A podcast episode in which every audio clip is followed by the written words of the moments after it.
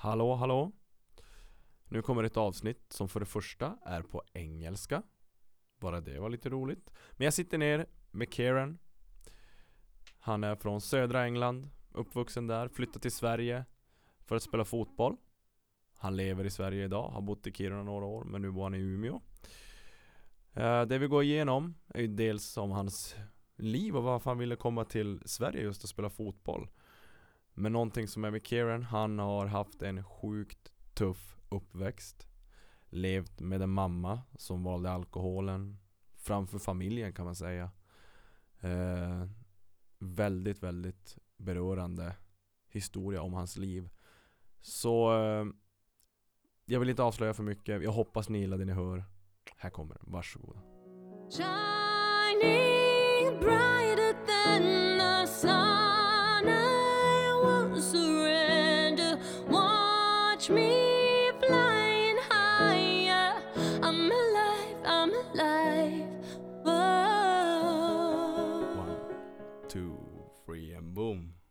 Hello mate. Hi, how you doing? How's the wine tasting? The wine's tasting very good. Yeah, I appreciate that. Yeah, Oh, I appreciate that you are here, mate. mate, I'm I'm very privileged to be here. I was Introduce yourself, mate. so. I'm Kieran Conybear Traffen, an English an English man living in Sweden. Uh, been in Sweden now for it'll be eight years in January, and yeah, now I've been in Kiruna for three years, and I'm leaving on Saturday. Uh, we're gonna have so much fun right now because this when we like started talking about this, it, I think it we I met you at Landströms and I, I I don't know where we met. We'll say a pub in Kiruna. yeah, we yeah, can say yeah. that. and then we start talking about our history, and uh, with my history, and you start to talk about your background. Yeah. I fell directly because you are so nice and kind. You are Thank so you, warm Thank you, person, and uh, when you talked about your background, I was like, yeah, we have to do this, Yeah. man. we have to do this. So I I appreciate that you're here. It's gonna be so much fun. But let's start with. What have you done here in Kiruna? As you, as you said, you are moving on on Saturday. on Saturday, yeah. Sun- yeah. So, take us So the Kiruna trip. So with Kiruna, it was I came here for football originally. That was it. But I had a few the, the clubs I played in before. I had a few injury problems, and as a footballer, when you're injured and not working, the days can be long. They can be lonely. So when I came here, I wanted to work as well. So if I was injured, I could work. So I got I st- I've worked at Kiruna Sami School for three years now, mm-hmm. kind of as like a an Alave assistant, you can say. Yeah. So yeah, and then yeah, played played three years for Kiruna FF and was lucky enough to be the captain of Kiruna FF this year. So yeah, it's been I'm gonna miss Kiruna. Kiruna's a big part of my life now. So but yeah, moving to Umeå on Saturday. Yeah. Yeah, bought a house there, and Umeå is a place I know very well. Lived there my first three years in Sweden, Oh, so yeah. I like to call it my Swedish home as such. So know a lot of people there. So the move's not going to be too bad.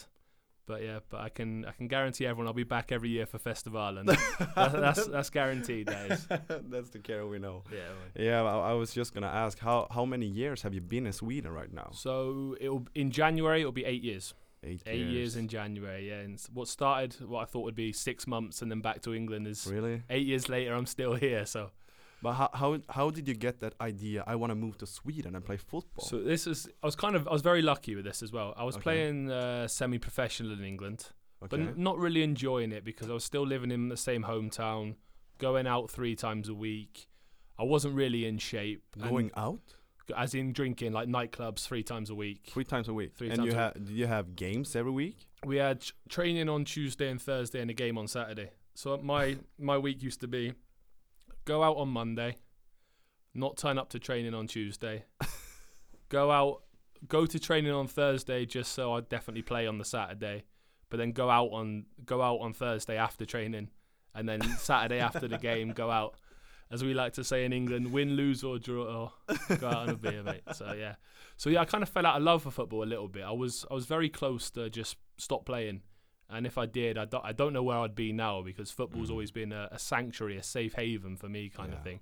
So going back to White Sweden, Yeah. so I was my best friend. He came he came out to Sweden for about eleven weeks, the end of 2011, and he, the team that he was playing for wanted to sign him for the next season. This was in a team in Umeå, and he and he asked me like, "Would you like to come out, come out to Sweden?" I thought, Yeah, like I don't. I was very. I didn't. I was very homely. I didn't like to leave my hometown. Like I, I live in Cornwall, which is the most southern part of England, and I wouldn't even like going London, which was four four hours away, because Yeah.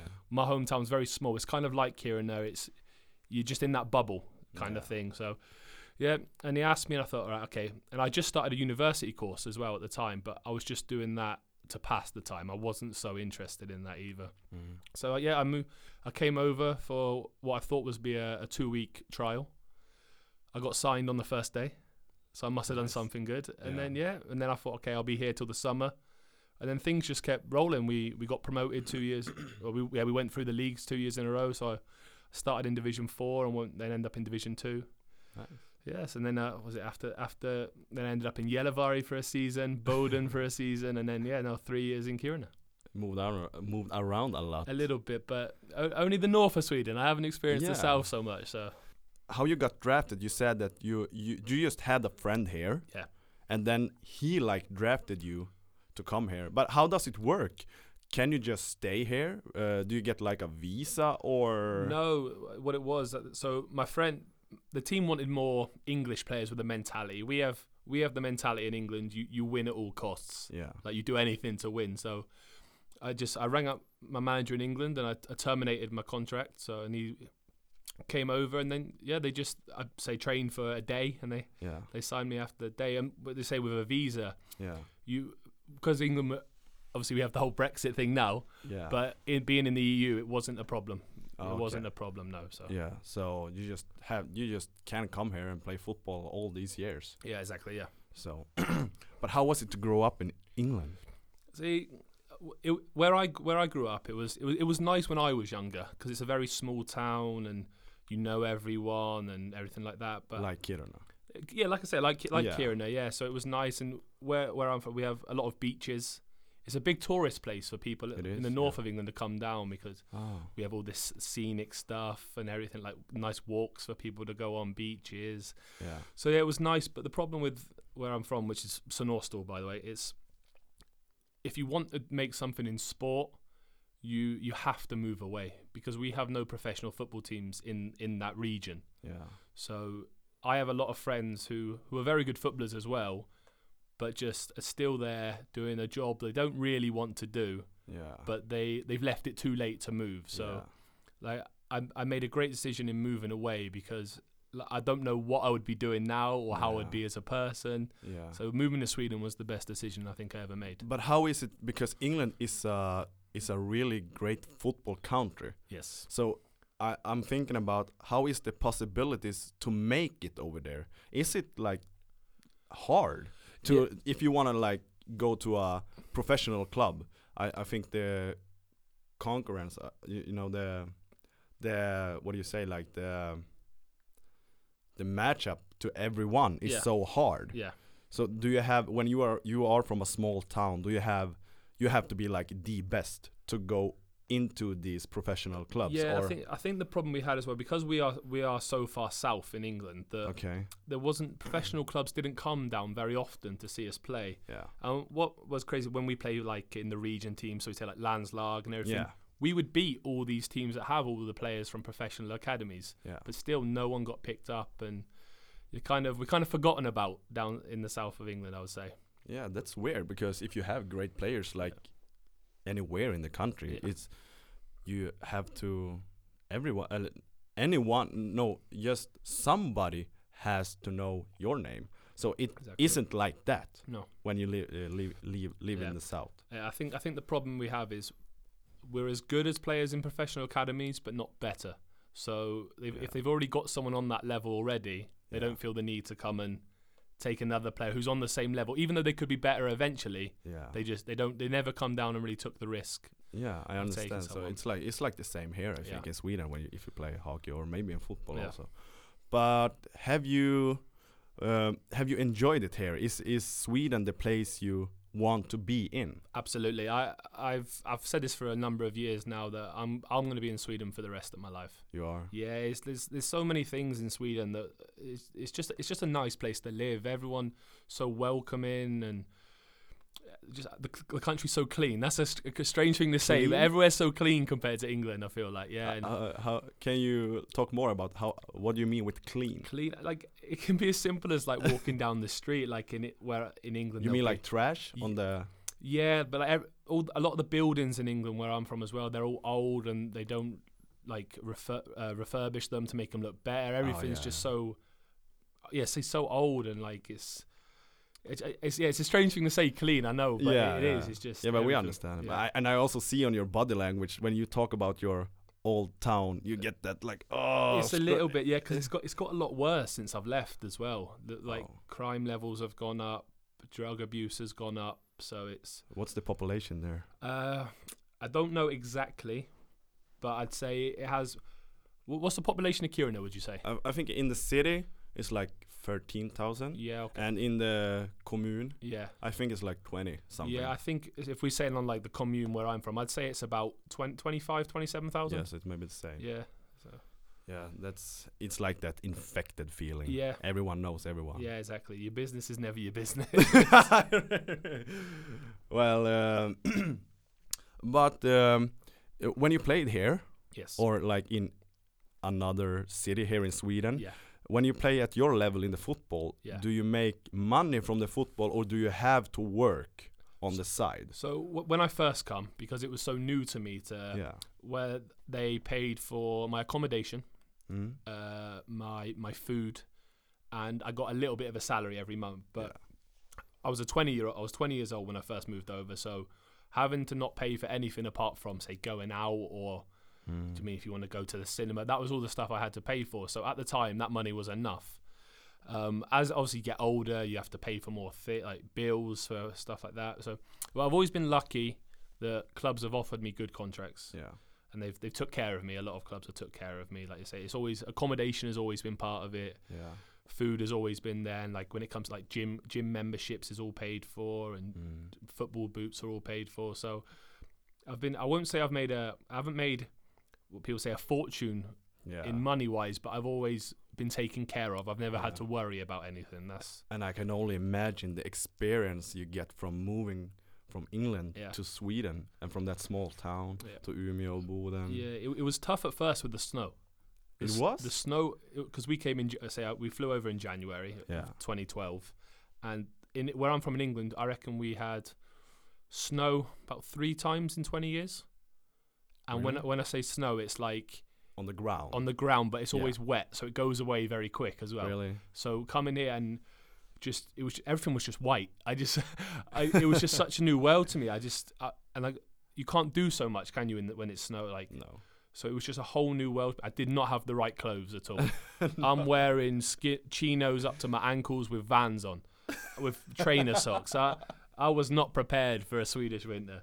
I got everything now. I got my dunjacka, uh, my vinterjacka. Uh, I have everything now. Your so- Timberlands on your I got my Timberlands now. That's that's when I know I'm in Sweden for life.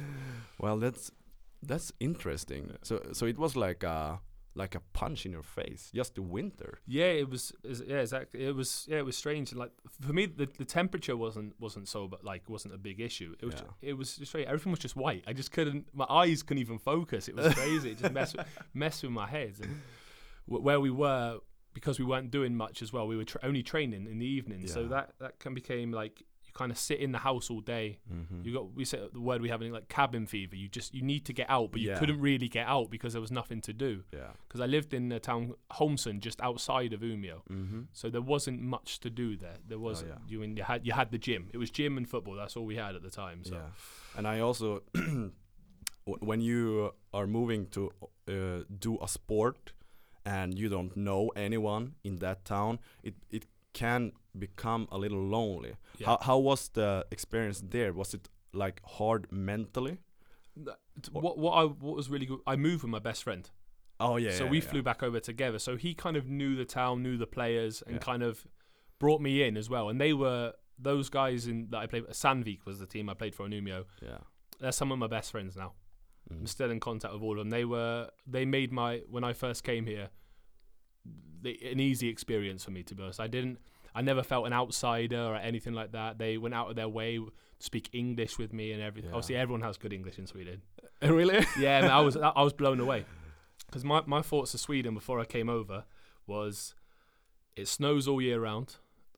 Yeah, it's just blonde girls and ABBA. That's all I knew about Sweden at the time. That's all I knew, and that was how I was very wrong as well. Don't you learn something about Sweden in your school? no, not at all. Not Why? at all. Not at all. I, I, I suppose I don't, really know. I couldn't give you the answer why, but yeah, yeah, maybe it's a, I- yeah, it's I a hard just- question. like say like when obviously history say a history lesson in school we would do stuff on english history or the egyptians or like Yeah. the romans like it would never be anything about vikings say for example anything like that so yeah so sweden was just from what i knew i knew from football swedish football players and that Yeah. but the place itself no idea i had no idea how how like long the country as you can say Yeah, but how small the population was at the same time yeah, yeah. that's another thing I like about Sweden is there's not so many people around. If that kind of makes sense, you can yeah. in England we're a, a lot of people in a small place, a small island really. So it's Mm-hmm. Everywhere's chaos all the time. There's Mm. cars on the road, you're queuing up all the time. Whereas Sweden, everything's just relaxed. Yeah. No one stresses. It's it was it was nice. Yeah, I've, How is the the mentality like uh, if you compare England to Sweden? I think we are more like laid back. absolutely, It- so absolutely. yeah. like more maybe open people. Uh, yeah, yeah. Like it's easier to Welcoming's a good word. yeah, well, yeah, because- welcoming. Because so I think I think the thing with England is if if you're a foreigner in England, you're more likely to get a punch in the face than a hug. I think. Really? yeah. Especially where I'm from as well, because it's such a small place. It's like villages. Yeah. People are so narrow-minded. They live in there Mm. from how they used to be in the '60s. It's just they don't like outsiders. You can say as Yeah. much. Yeah. So it's not like because it's not like a city like London where it's all ethnicities, nationalities. Where I'm from, it's it's just people from there. Do you know what I mean? It's yeah. so yeah. But I want to know uh, how was it to like when you, you you said like you go out three times a week when Yeah. you played over there. Yeah, yeah. But how how did you come into football? Like it's your like safe heaven, Yeah, yeah. uh, uh, haven, or but how how did you start playing? Well, What- I just I think it was my my mum. It was my mum took me to to some some team. I can't remember the name of the team when I was four years old, and I was playing against boys that were seven and eight years old. And then we I ended up moving to a, a team called Charlestown where I ended up playing from five until sixteen. I became like so yeah, and that's when I I, I I- until the age of eleven I always played a year or two years above Yeah. above my age. So I think that kind of helped me with the physicality of English Yeah. football. Like I was, and because that's kind of how I play my game myself. I'm a, I'm an aggressive Englishman. I think is the, best way. I like to win. As soon as I go over the white line, it's me or you. And so yeah, it was yeah. Yeah, so it was my it was my mum originally that got me into football, and then obviously you make friends through football, and you, Yeah. you know I mean? So it's yeah, So, uh, so when you grew up in England, did you go to many Premier League games? no, because uh, the nearest Premier League club to where I'm from now is Bournemouth, and that's three and a half hours away. Oh, okay. But when I was a kid, they weren't in the Premier League. yeah. So I, I've been to maybe four Premier League games in my whole lifetime, and that's usually been through a football club that I've played for. We've gone on a day Oh. trip or something like that. So Yeah. yeah. for me, it was just watching local local football, non English non league. You can say. so, but but how was uh, how is the the the mentality in in the teams over there when you you grow up with uh, older kids like you Yeah. play with older kids? Did they treat you well, or like did you have to grow up by yourself? Do you know what I mean? now, uh, because a lot of the guys were from the same town as well. Yeah. It's like because it's everyone knows each other. Yeah. So everyone had each other's back. So it was like Yeah. when we was we always all my youth teams were very successful. So we would win our region and we'd go and play, Oh, and it was we would kind of it'd always be us against them. Yeah. Like we're gonna stick together. If if they Oh, if they fight with one of us, then they're gonna have to deal with all of us, kind of thing. So yeah. it was yeah we was it was like a it's a brotherhood mentality. Yeah. I can say yeah. And that's a good lesson, I think. Absolutely yeah I think you can you can take that here to Sweden yeah and like l- uh, push that to everyone else in the Yeah. team because I think it's like a harder. I think it's a harder way over there. yeah yeah So uh, the the brotherhood, like you can, it it, beca- it becomes so much stronger here Yeah. when you where, when you play in the team. yeah exactly. You you take you take everyone in your backpack, and now now we're gonna carry. You know. I think I think that's why you see a lot more English players coming over to play in Sweden now because Yeah. Swedish clubs love the mentality.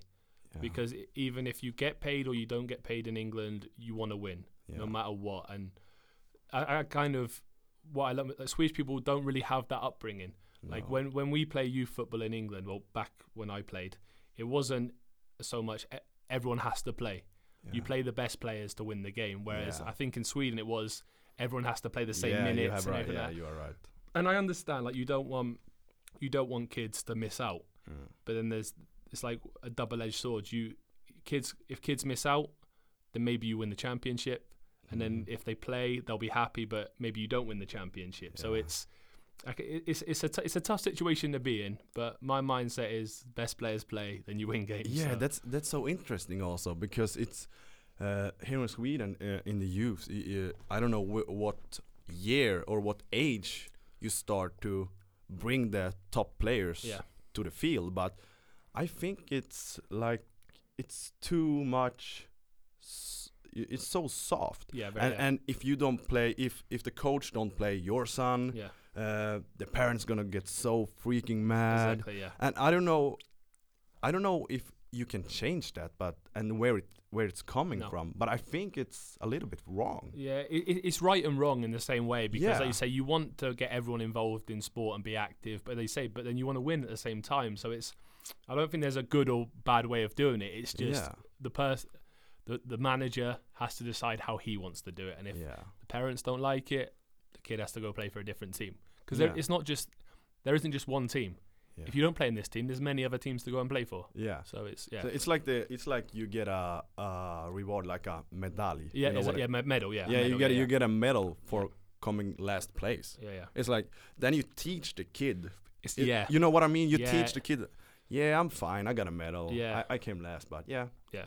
But but if you have the the always the top players, uh, you get the kids to strive every day. You Exactly. you get them to work harder and harder. And I think the parents there, uh, they can be there and push them. yeah. You you are gonna be on the fucking field, man. Exactly. You know what I mean? It should, yeah. th- th- This I agree with you. That you you should use it as motivation Yeah. rather than whinge about it and Yeah. moan about it. It's a motivation to become better as a person, not just as a, a sports person, as a person. Yeah. Because when you go into a job, if you want to get a Mhm. promotion, Yeah.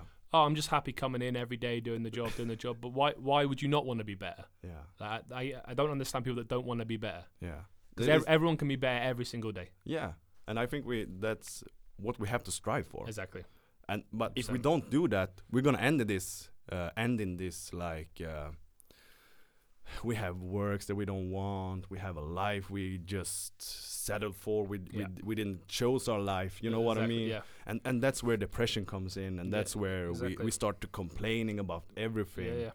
And I can't stand those people. Nah. I can't stand complaining because we we can't uh, choose our lives. Nothing's given to us for free. No, You have to work for it. you have to work and it hard. can be anything. Like I say, it can be sport, it can be job, whatever Yeah. you want to do. You got to work hard. It doesn't matter what you want to do. yeah, I, I'm not- I'm so happy that you're bringing up that because the message that's gonna be sent here, Yeah, and I hope uh, everyone out there take it the right way. yeah, exactly. Yeah, because it can be taken both ways as well. Yeah. That's the problem with it. Yeah, Yeah, so it's like uh, yeah, you have to work hard yeah. to be su- Yeah. to su- to reach success. I think I think with my mentality with that as well was because when I was growing up, I didn't have so much. Mm. Football was everything. Yeah. So if if say if we played in a cup final and we came second and you, you get like a silver medal, Yeah. I don't want that silver medal. That's No. gone. I throw that away. That's not interested in that. I didn't come here for no silver medal. Yeah. So, but like I say, it goes to everyone's upbringing, their surroundings. There's many factors that can how a person's going to be. Yeah. So, but like you said, like people can take it the wrong way or Yeah. just take it as a, a positive as well. but but we are bringing the positive here. Absolutely, we are we yeah. are we are not uh, uh, starting to like uh, get an argument or No, like a, all, a not no no negativity here No. at all. We just want to bring the the positive and work harder. exactly. But but how your mentality when you come to Sweden? Yeah. Uh, um, uh, how did the Swedish guys take the mentality, your hard mentality?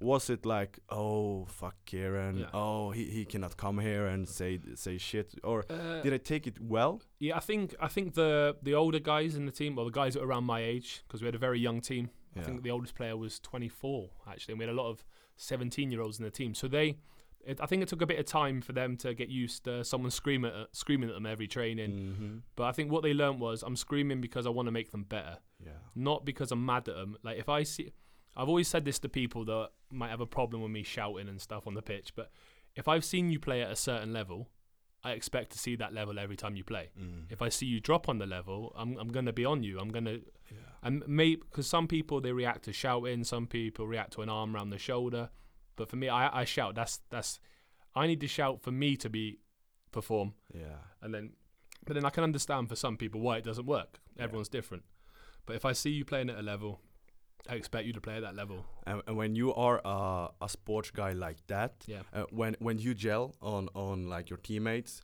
I you I think they can gel at you too. If Yeah. they see you're not on, you're not focused, Yeah, yeah, absolutely. I think you can take it absolutely yeah. because the guys, the sportsmen are like you. I want to know. I want to know. yeah, they want to wrong. know. Also, they they can Yeah. take yelling. Yeah, absolutely. They can take shit. Yeah. So and and that's just good for the for the team, just for the like everything to to grow stronger. Yeah. So I really like that about you. I didn't know like you Yeah, were yeah. that hard about it. Yeah, yeah. Because people can get the wrong idea. People see it as criticism when you shout, Yeah. but it, maybe because when I when you when someone shouts, it sounds aggressive. No matter Yeah. how you shout, it sounds aggressive Yeah. because you've raised your voice. But yeah, for me, it's always you play at a certain level. yeah. I expect to see that level every time. So Mm. But how how are you preparing when when you put these like uh, krav?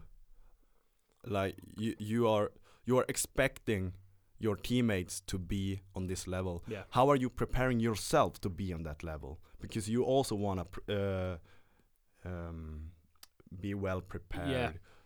I You want to perform at yeah, I think I think for me, like going back to what I said earlier, like how football growing up, I didn't have much, so football Mm. was everything.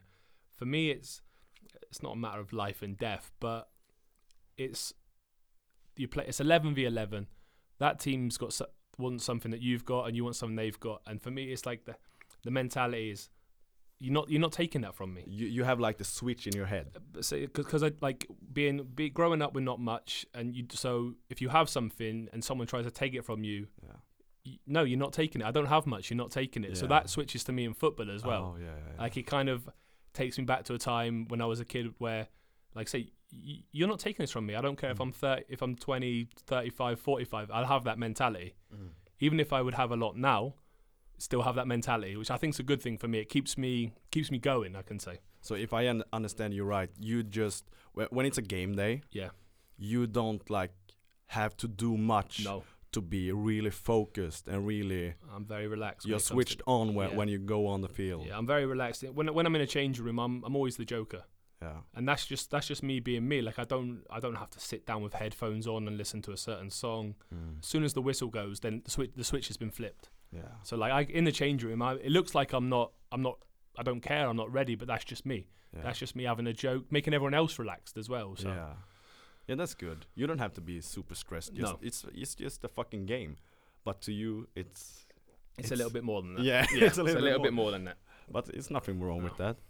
But how um how was your like childhood? You said you you didn't have much. No. Growing up in England, it's it's like I don't know how it is to grow up in it, to grow up in England. So Yes, I suppose I'll say it's different for everyone because you have different areas and everything. yeah, Like, like so, I I grew up in what we call a, a council estate. yeah, So it's they're all they're kind of they're known for not being the nicest places, but I was going. I, I had a, a reasonably nice house. It wasn't it wasn't very big, but it was nice enough. The surrounding area wasn't so nice. There was a lot of police cars around a lot of the time Mm. and stuff like that. So yeah, and uh, so also my my mum, my mum, she had me quite young when she was nineteen Mm. and uh, she she was working as well. Um, so we ha- we- we always say we always had food on the table and stuff like this. Yeah. But when it came to say football boots, for example, you see like my teammates, their parents are buying them 120 pound football boots, 150 pound like every few months. I would get one pair that cost about 10 pounds a year. So so you're like the club that you played in uh, did not buy. no, not in youth football, no, because it was No. just a local team. It was Yeah. yeah. it was just a local team, and like I, I did what we call a paper round in England. So I delivered papers every morning before school. really. How make- how young was you? I was from the age of 13 to 15 doing that. Mm. So every morning, wake up at 6 a.m., deliver papers for an hour, and doing that seven days, I'd get 14 pounds, so 140 crowns a week doing that. Yeah, exactly. So it was, but that was it. I had to make money to, because it got to I'd have to buy my own stuff as well, like football boots. Hmm. If I didn't, if I wanted a pair which were forty pounds, so Yeah. four hundred crowns, I'd have to save up myself. Yeah. What did you mom work with? She was a, a dental nurse, Okay. so like say she was in a dentist. She's Yeah. like the not the dentist, but the one who's there with the dentist the whole time. So Yeah. But you also have uh, siblings. a sibling, yeah, a younger a younger sister and a younger brother, yeah. How, how did you come along? How how was how was the the family relation? So my mum had me with with my my biological dad, and they they split up quite early, of ah, a couple I say quite early, a couple years after me being born, Yeah. and then my mum got with my stepdad when I reckon I was about four or five. So th- my brother and sister are, you can say. Ha- Technically, they're half brother and half sister, but I've Yeah. never they've never been seen that way because Mm, yeah. I've always been around. Yeah, So, uh, but um, I I know you're uh, you had some I cannot say trouble, but you had a hard time growing up. Yeah, yeah, that- oh, yeah. The, my mum, my mum drank a lot. She drank a lot, and I reckon I got. It took till I got about the age of ten. I started to realise that it was an issue. Because when you when you come home from school and your mu- your mum's drinking wine when you're eight, and you don't really think anything of it. Like it doesn't. You don't know what like what alcoholics are at that age, really. But how, how was she? Was it was she like really drunk or just always a drink in her hand? Yeah, at first it was always a drink in her hand, and then so I didn't think much of it. But when I was say when I was about ten or eleven, and I would come home from football practice on a Thursday night and say, "Mum, I need to be at this t- this place at this time on a Sunday." Yeah. It comes to Sunday morning, and I say, "Mum, we got to go now." She's like, "We got to go where?" Mm. So obviously, when I've told her on Thursday night, she's so drunk that she doesn't remember the conversation that we had. So at the age of ten and eleven, I started to realise that, and then I started going to all the games with par- other parents Yeah. and stuff like that. And yeah, so it was around that time I noticed she had a problem.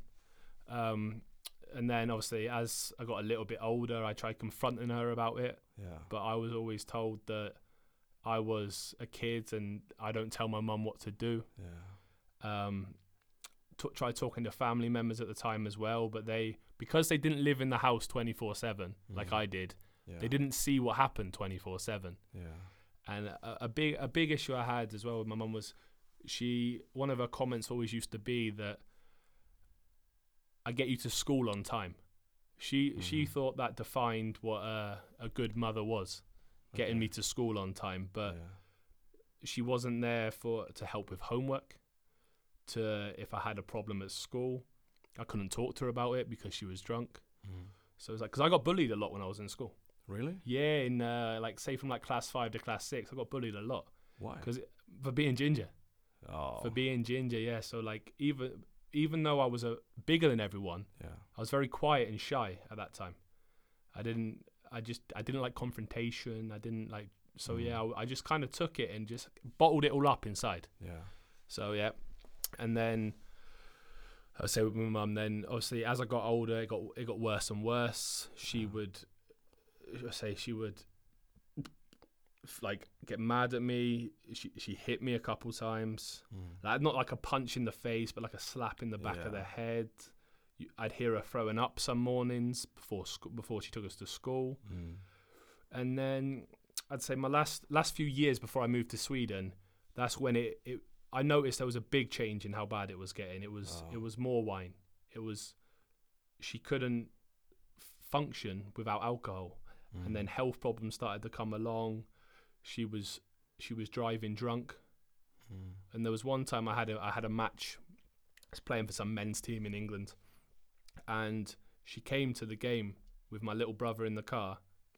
I wasn't expecting her to come to the game, and she come to the game, and I could tell she was drunk, and I was so so mad that she took my little brother, who would have been eight at the time, no six six or seven at the time, and drove him when she was drunk in the car. So I I'm I got I paid for a taxi for me and my brother to go home. I wouldn't let him Oh. get back in the car at all. No. So like really drunk. Uh, you, I could just I got to the point where I could just tell. Mm. I could just tell. Like it wasn't like you could smell it on her or she was falling over, but you you can always tell by someone's eyes, can't you? When they're drunk, the eyes go first, can't Yeah. they? So I could all I could always tell. Was she supportive with your football? Um, like you can say at, at first, yeah, because if I, she was the one who got me into football, Yeah. but a, a real a real hard thing I, it wasn't so much at the time. It's more when I look back on it now. It's because we were very successful. We'd win cup finals, leagues, go away to tournaments and win. When we'd win those games, obviously as a kid you go straight to your parents after. Yeah. I had no one there. Mm. So I always, even though I had a lot of success, I never felt the sense of success. I didn't, yeah. I didn't feel anyone was proud of me. I didn't feel that I'd done anything right. I just, so that goes back to with the football, how it means so much to me because that's all I had. That was, so like like football coaches over my whole career have been like my parents. Yeah. They've been my role models. They're the people that I've looked up to. So Yeah. So you you came home to like an empty house. You you you f- you felt empty mm-hmm. after like a cup win or and which you shouldn't feel like when you've won. No, Something you should have yeah, joy I- and happiness and family around you. But yeah, I never had that. yeah. I, I'm just getting like pictures in my head. You know. Uh, I can only or I cannot imagine how it feels Yeah. w- because I I have had great success in sports and also supportive parents Yeah, exactly. always Yeah. and it like it has me uh, mean like everything to me Yeah. because you want to share your success with Yeah, your yeah, parents Yeah, you want to see them be happy for you. Yeah, and that's like everything. So, but did did uh, did that affect you in a bad way? Did you uh, get like um, was that a um a uh, thing that you became so shy in school? Um, I, I can't say I thought about it going to school, but I could say maybe it had a factor like deep down. Like I wasn't thinking Yeah. about it, but I was only I was only confident when it came to sport. I think that was the thing. Like I was I was only confident when I came to sport, and a, a big issue I had as well was my best friend that I moved to Sweden with. Yeah. He was obviously around my house a lot, so he he knew he knew the whole situation with my mum. But other friends that would come round now and then, they would find it funny, which I understand. If you go to a friend's house as a kid and their mum's drunk, it's funny. It is funny, and like I didn't feel angry at them for that, but I felt embarrassed myself.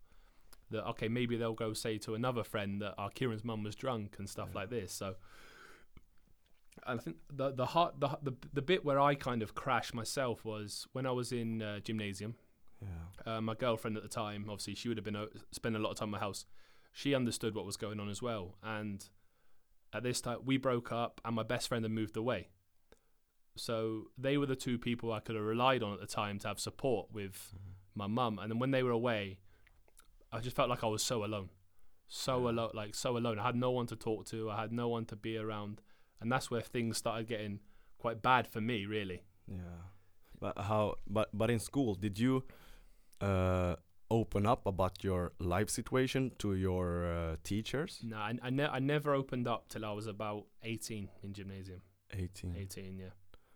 So that's a long road. Because I was always told by my mum, uh, like, you don't tell me what to do, kind of thing, and like, kind of, I won't say that family members ignored ignored what I was saying, but they didn't see it as a bigger issue as I did, as they weren't there the whole time. Yeah. Like, if you have a family party, of course everyone drinks. So if my mum's drunk, she's drunk. Everyone else is drunk, so it's not an issue. yeah. But they didn't see it day after day after day, and the lack of support that I was getting growing Yeah. up.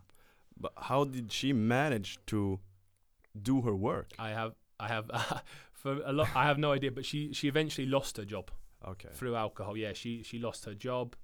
She her health got so bad that she, she was struggling to walk. Mm. She got to the point where she couldn't leave. Like, this is more recent. Like, well, so she passed away in January. Oh yeah. Yeah, my mum passed away in January. So it got to the point that while while I've been in Sweden that she couldn't leave the bed. She Mhm. was wet in the bed. She would fall over and wake up and not know what had happened. Mm. So yeah, it got it got real bad. And I I always felt one thing that really was tough for me was with my younger brother and sister when they were growing up and young and not really know what was going on. I one thing I wanted to do was I wanted to fix my mum so they would Mhm. never have to see what I've seen and been through what I've been through Yeah. obviously that didn't happen and I moved to Sweden and then as she got gradually worse and worse I always felt a massive sense of guilt that I left them in Mm. that situation Yeah.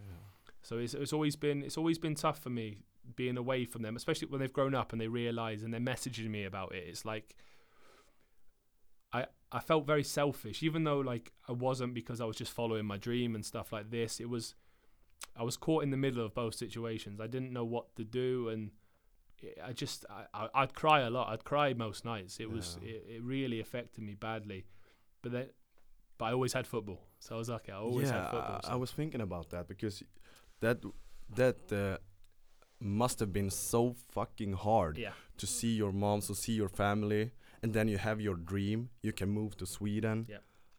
Like the like the thing on your chest. Like what are you gonna choose? Yeah. Because it it is your life and it's only yours.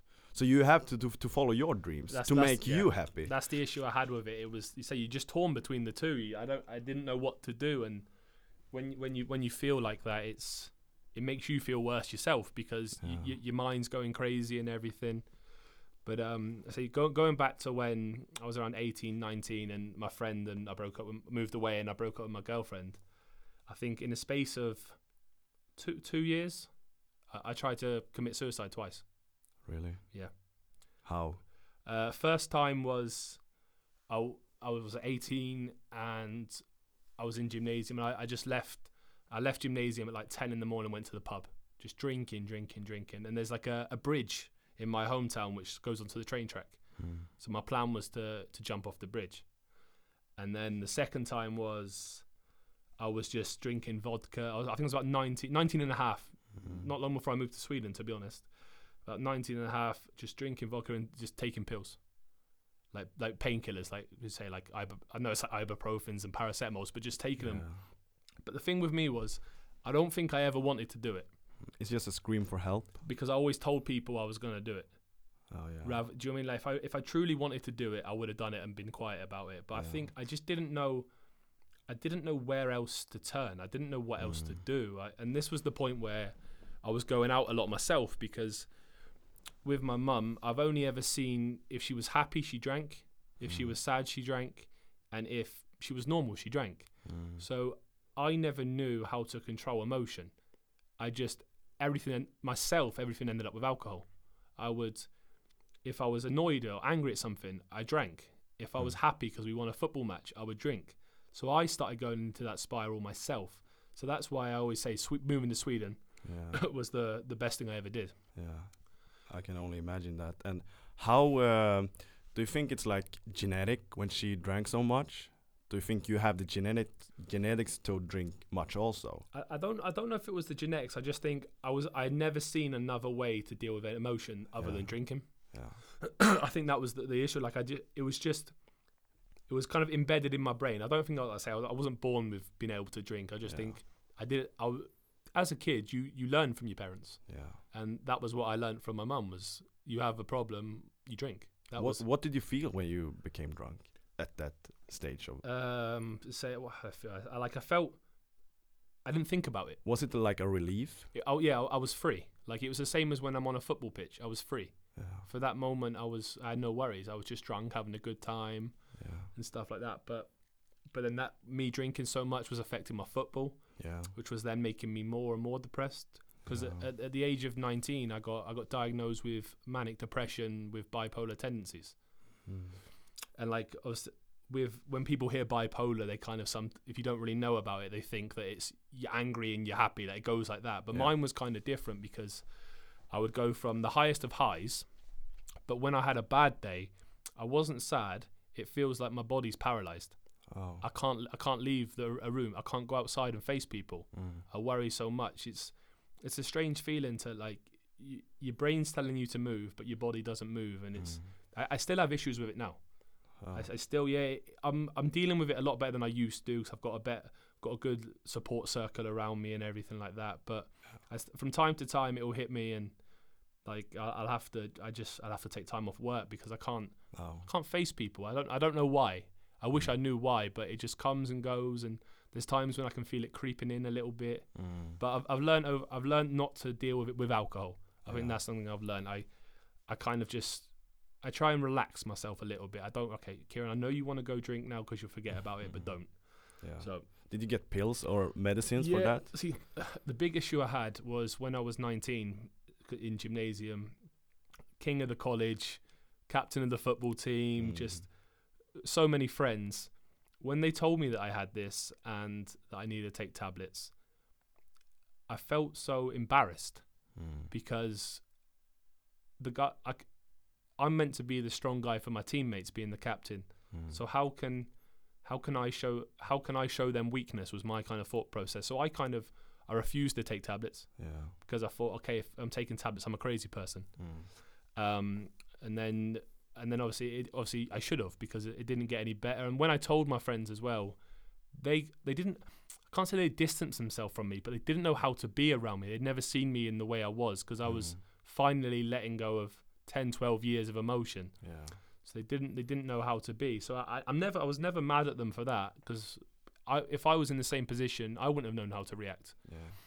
But it was only I rec- I think it was I started I took pills again my first year in Kiruna. Oh. That recent, yeah, it was that recent. I took I don't take them anymore because it's been better and Yeah. it's creeping in. I, I always kind of obviously I feel it creeping in, and then if I feel that it's getting worse, I, I will go back and do it again. Like it's Yeah. you, you should never be ashamed to take tablets. If they help you, they not. help you. But, but I think the problem because my mum also got diagnosed with depression as well while she was drinking Yeah. and taking tablets, and some people in my family didn't agree with her taking tablets. Okay. So that kind of stuck in my mind as well. How is the agenda in England? Because uh, now here in Sweden and like everywhere in the world, the mental health is coming up. Exactly. You don't have to be ashamed No, to feel depressed. but ten years ago that wasn't Yeah, there. It, it's- it- ten years ago wasn't it wasn't there at all. You a man had to be a man. They couldn't show emotion. Yeah. Uh, I, I don't think I wanted to show weakness as well because I was always priding myself on being the strong guy, Yeah. the brotherhood with my teammates, being the big brother, looking after them if there was a problem. yeah. So for me to admit that I wasn't as strong as everyone thought was a really, really hard thing to do. But did you like uh, confess that you uh, not always were the strong guy? That you had some problems with yourself and you in your family? Did you confess? You, you said it. You open up like when you were Like 19, 18, 19 it was, yeah. But w- uh, um, to who did you open up to? Open up to, uh, I started sp- uh, speaking to my teammates and my friends and letting them in a little bit more. And at first, they say they were kind of distanced themselves. They weren't sure how to be around me. So I probably wasn't a fun person to be around. I used to be the the joker, Yeah. and I wasn't that anymore. Mm. And but then they kind of got around me again, and, and then I moved to Sweden as well. That with my best friend who always knew about it. Mm. So it was perfect. Like I was I was taken out of the situation, which was the good thing for me. Yeah. It was really good for me to do that. Yeah. But how? Uh, uh, what person did you become when you drank so much? Did you become angry? No, I became that joker again. You, yeah, yeah, I became the guy that I wanted to be when I was sober. yeah. And that was, I think that was the problem with it, that I wanted to have that feeling again, but I couldn't Mm. have it if I wasn't drinking. But but you said you didn't have so much money. Where did you get alcohol it's from? so cheap in England. It's It ridiculous. okay, yeah, yeah, like the an entry to the nightclub was 20 crowns. okay. Drinks are 15 crowns. Yeah. So you it was no because I was still getting paid from the the football team as well. Yeah. And I was working part time in like a supermarket like 2 days on the weekend. Yeah. So I, I w- and I didn't have to pay rent. I was still living at home and everything like that. So I, yeah. I, I had enough money to go and do that kind of thing. It was yeah. But when you when you got older and you you get your job and you you lived with your mom at this time, 18, 19? Yeah, yeah, yeah. I lived I lived at home until I until I moved at 20 years old. Yeah. Okay. But but how how did you manage to pay like rent or When I was in England. Yeah? When no, you- I never had to pay rent. but but did your mom because she Yeah. She my, lost my, her my, job? My well, she she to be fair, she lost the job while I've been in Sweden. Oh, okay. So Yeah. yeah, yeah. But my stepdad had a good salary, Oh, so yeah. he yeah he took care of a lot of things. So yeah. Okay, yeah, I, I just didn't know that when she lost her. Yeah, yeah, she lost. She it. worked ah, it, she yeah. must. She lost it maybe 2014. I think it was around that time she lost lost the job. Yeah, Yeah. How did you manage to stay in contact with your family when you moved here? As in my mum and stepdad or my yeah, brother and uh, sister. uh, with your mom and, and Uh, I stopped- everything with that. I cut her off completely because it was healthier for me Yeah. not not to talk to her because she she went through a stage where you, it's always embarrassing when it, when someone's parents gets Facebook. Yeah. Uh, no one wants their parent on Facebook, do No, they? no, no, no. But she, problem was when she got it and she'd go on there, she'd be drunk. oh. So she would post a photo of me when I was like 14, 14 and I'd be 22, 24 at the time. Mm. And she posts a photo of me at, at 14 and say, oh, I'm so happy that Kieran won the cup this day. Mm. But it had no nothing to do with the current time. It was, or she would write stuff like, I'm really happy Kieran got good college results. and this was seven years after I got my college results. Yeah. So it was. So I had to block her, block her off Ah, okay, social yeah. media. Didn't speak to her, and then I, I gave I gave her a, an ultimatum. I said, right, listen, you decide. You you either drink wine, or you can talk to me. Mm. And so she, and she chose wine at the end of the day.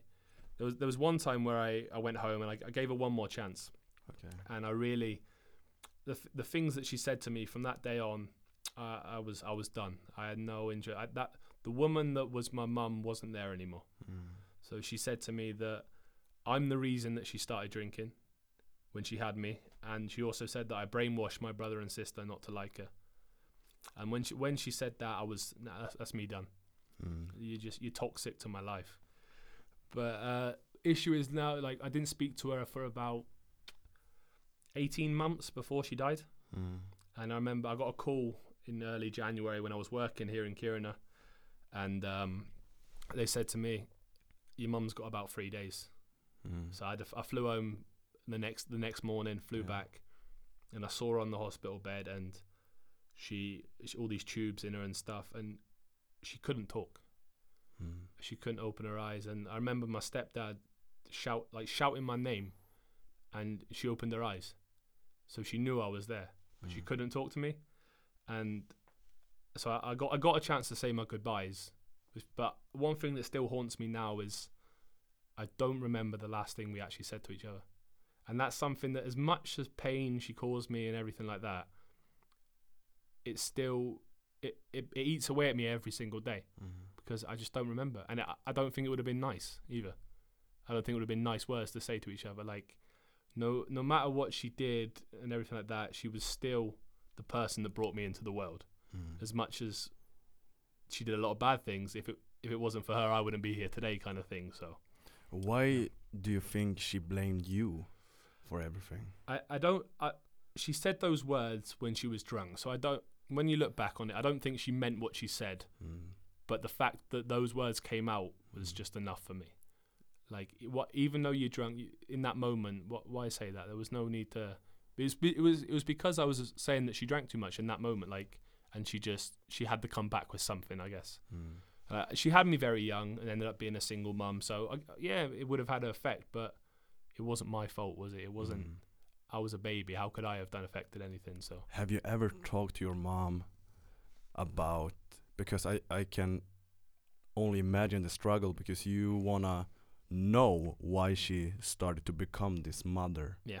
Have you talked about why she chose that uh, uh, No, front of I, I, to be fair, I, ne- I never really did because it was impossible to talk to her because she was always drunk. Like, like so impossible that you Yeah. never got the chance. yeah, and during her, uh, her later years, she was, she was, she was, she lied a lot.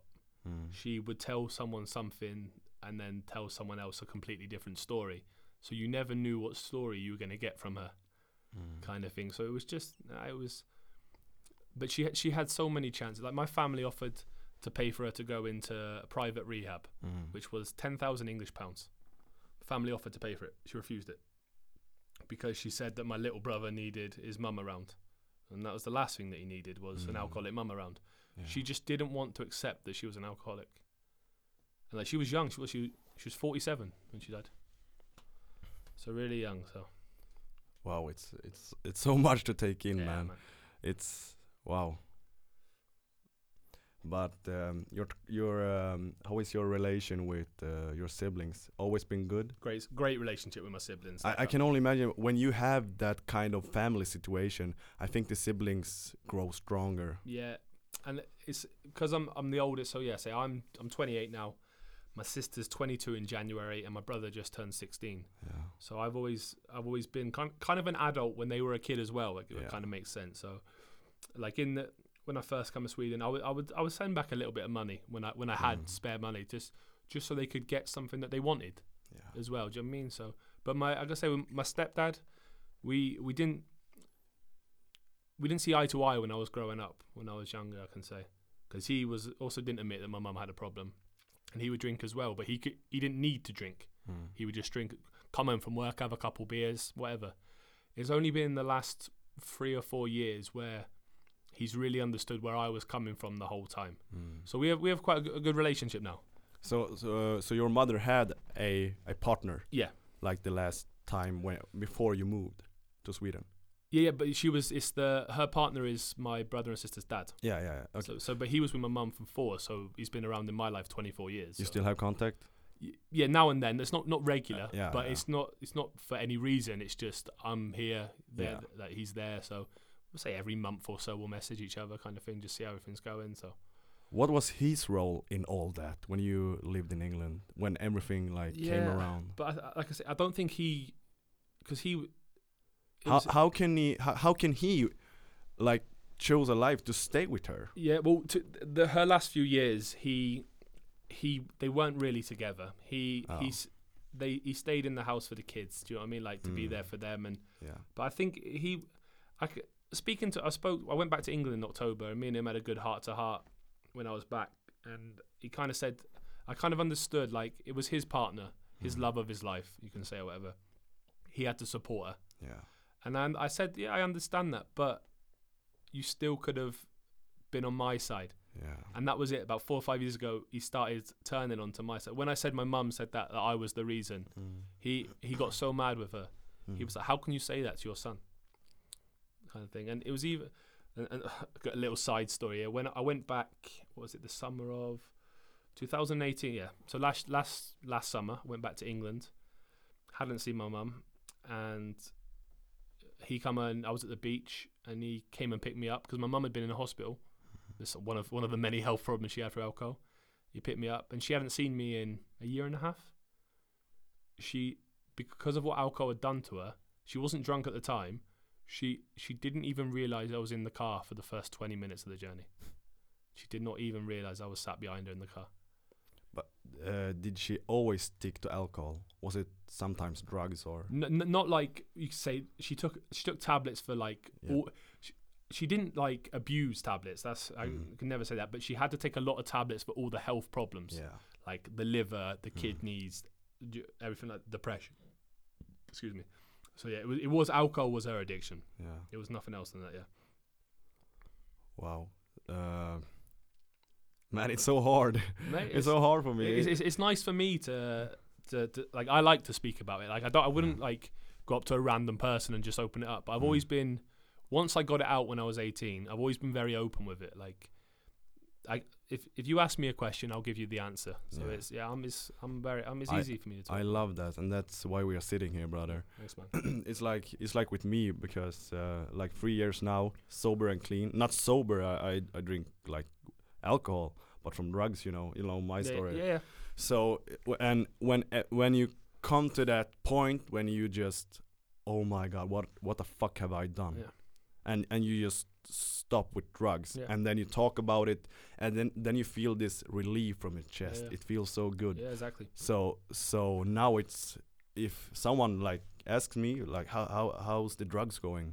Well, I'm clean for three years now. Exactly. It, it's no problem, Yeah, and I don't care about if you like, let's say you like if you think I'm a drug abuser or uh, like a white trash boy. I, I don't care because No. I know me You- now. exactly. You know yourself. Yeah.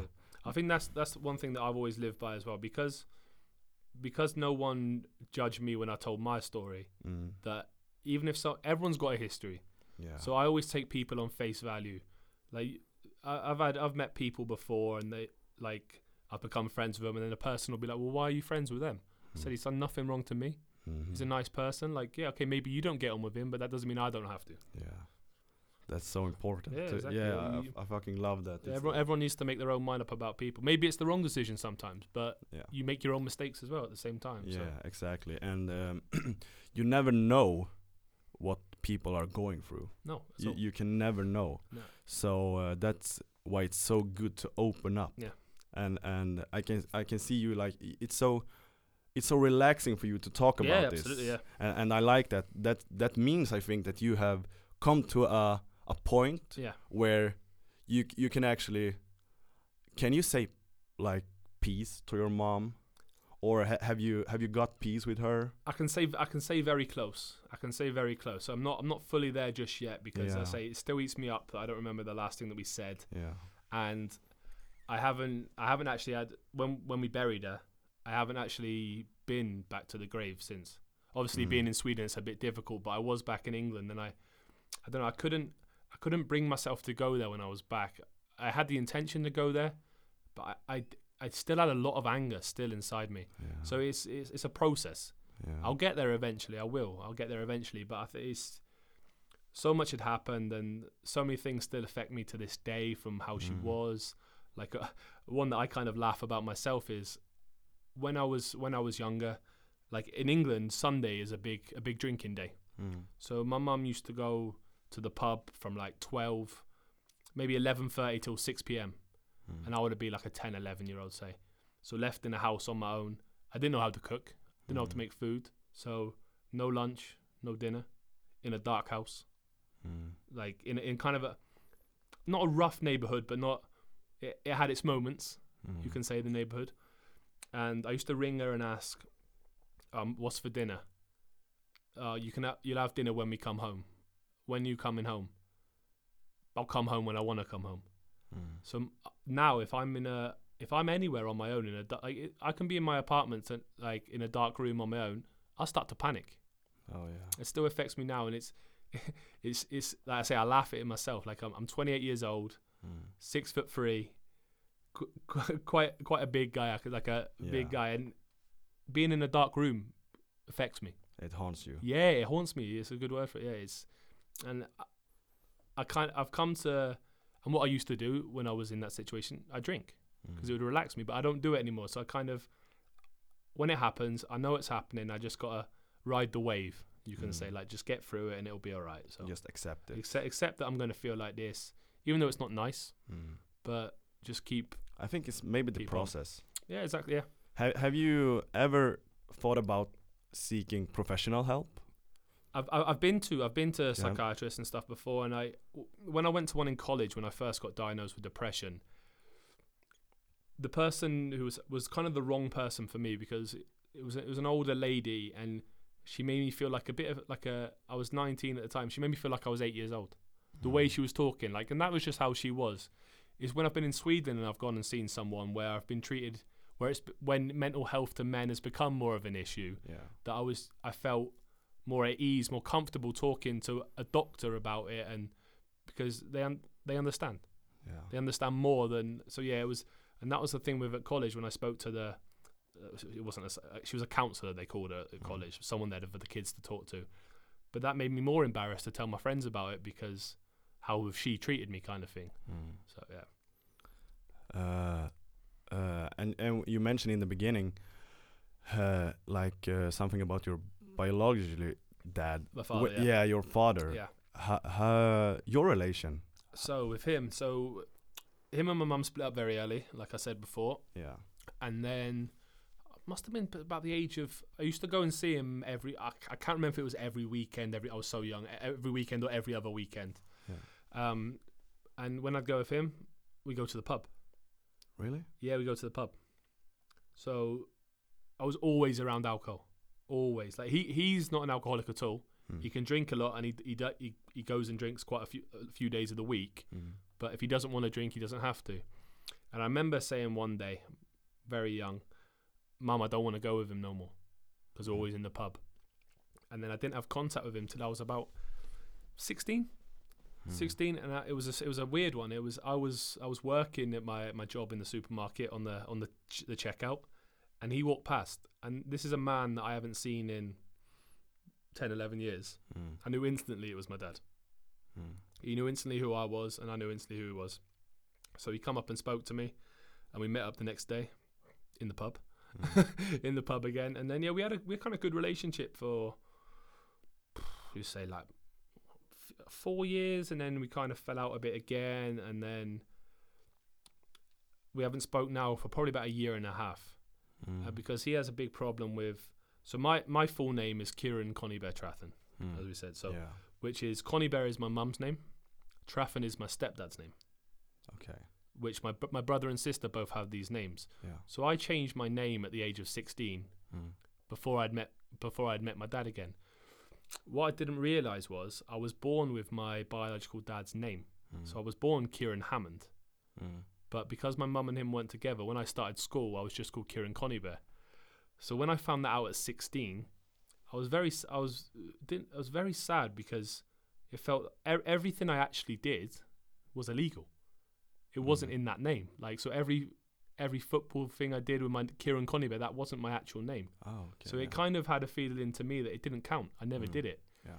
So yeah, um, I think my, my, my real dad's always had a problem that I've got some other man's name Mm. in my name. That's where we don't get on. Because I try and say to him, I didn't know you when my name was changed. It's Yeah.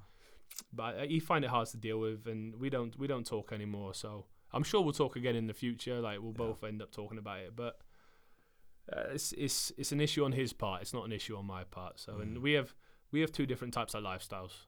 Mm. So he does what he wants to do, and I'll do what I'm doing over here. So Yeah. I'm I'm very at ease with that. Like it's that's not something that Suppose. Of course, I think it bothers me more that I have no parent to talk to. yeah. One one's dead, and one that I don't talk to. Yeah. So because I think every kid just if if something happens, they want to speak to their, a parent. Just yeah. and I've never had that, so I yeah I find it.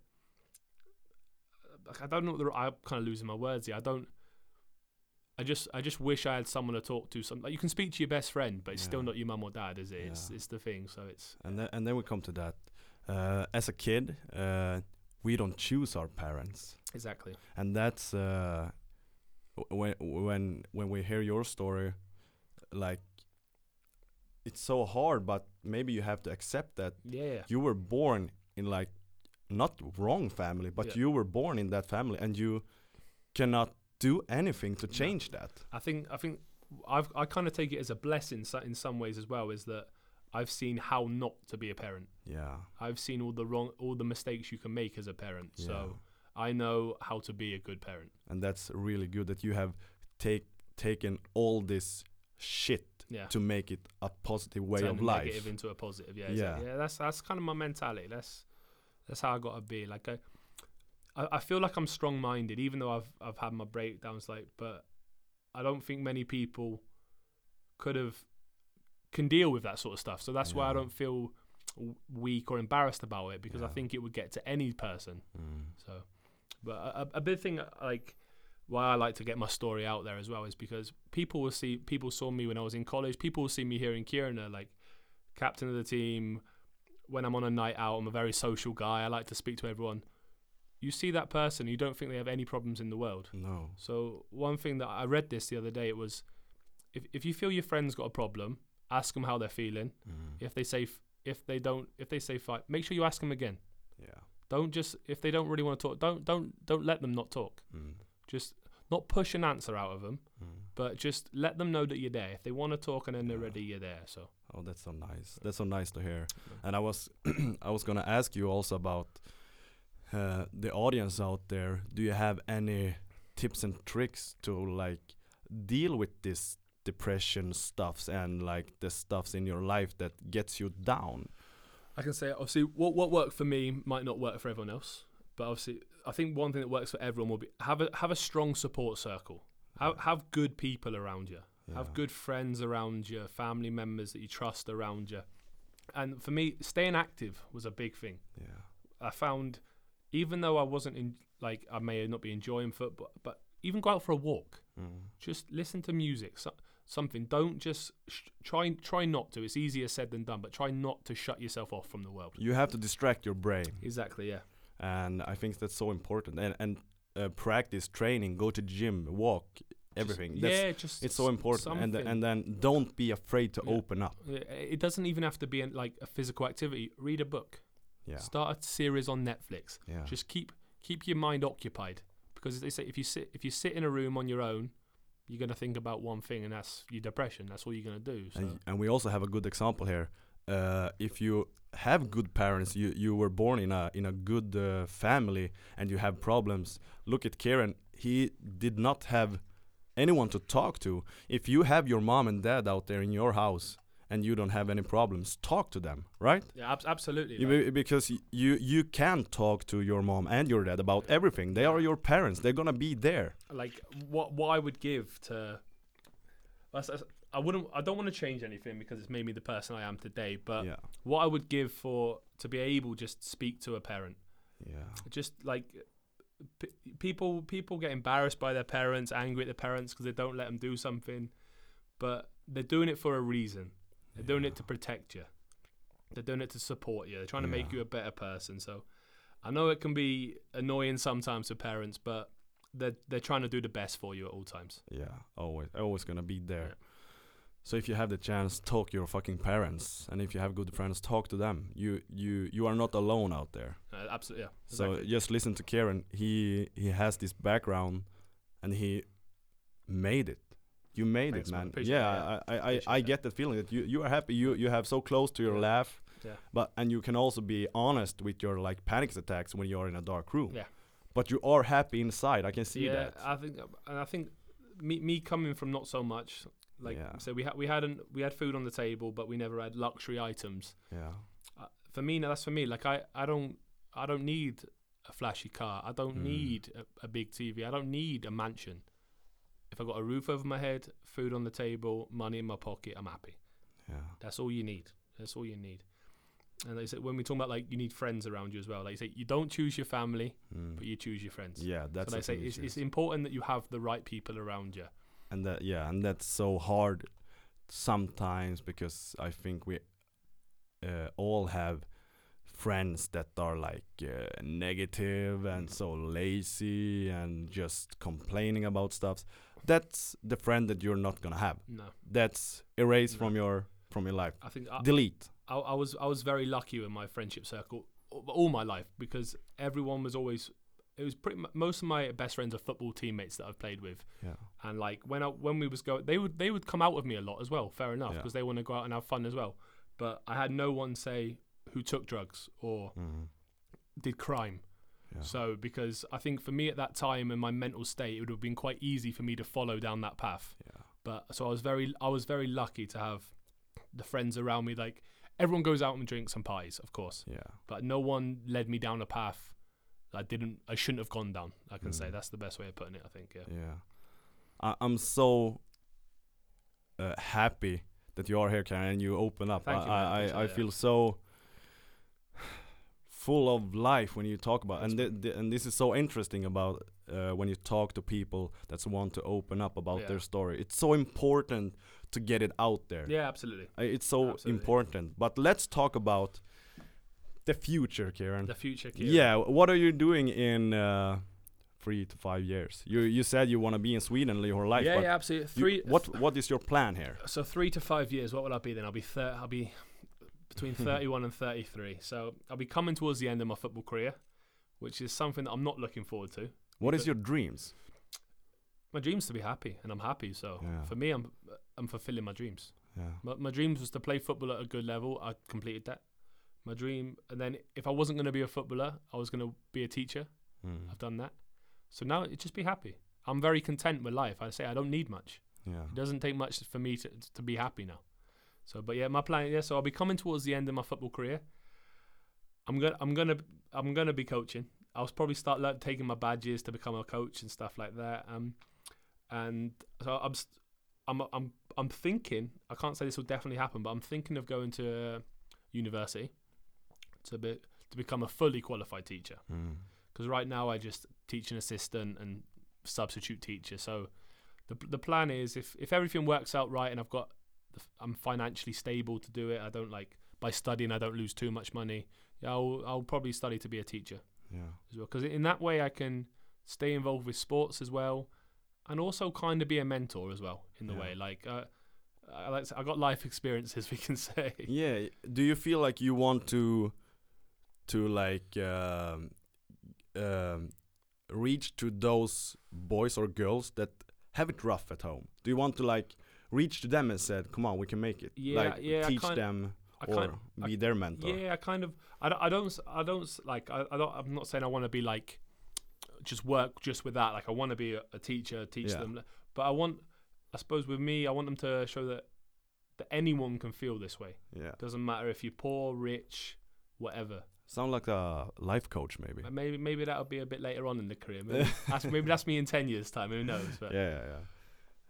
How you feeling, Karen? Mate, I'm, I'm, I feel, I feel very privileged to be on the podcast. Well, thank you. Yeah, I've, I've, I've only heard, I've good, heard good things about. Obviously, I know you very well, yeah. so yeah, it was, it's a privilege for me to be on here, and especially in my last few days to come and do this before I leave. So Yeah, I'm I'm so happy we did it, thank you, mate. I and I'm gonna it. miss you when you move. I'm, I would say I'm gonna be Festivalen. I'll Festival, be back. It's so you. long time. I know, I know. Nah, my plan is to come up before then, but I can't say can't say Yeah. when I'm going to come up. It's I have to see with the job and time off and everything like Yeah. that. But yeah, Kiruna Kiruna holds a, a close place in my heart because a lot of things have happened while I've been in Kiruna. Yeah, Like, so good, good and bad. yeah. So Kiruna holds a big place in my heart. So it can kind of my second home. You're gonna say now. So I'll always be back and see everyone and. Annoy everyone in Royale like usual, I guess. Just hit me up. You are getting free tickets. You you know that. Thank you, my man. Appreciate that. But uh, I'm so happy again. I, I appreciate it. Like I cannot describe how how I feel right now. It's so humble to hear your story. Thank you, man. So, do you have anything last you want to say to the audience out there about something? Yeah, so um, like if if I've helped one person today, Mm, just one person, then that's that's enough for me. yeah. Uh, don't be afraid to speak. Don't be embarrassed to go to the doctors. Don't even don't be embarrassed to tell your friends and family because if they don't want to listen, then they're not they're not good people at the end of the day. They're not worth your time. yeah. And and thank you for listening listening to the life of KCT. That's it. Appreciate yeah, let's it. end it, bro. Yeah. See ya. Shining brighter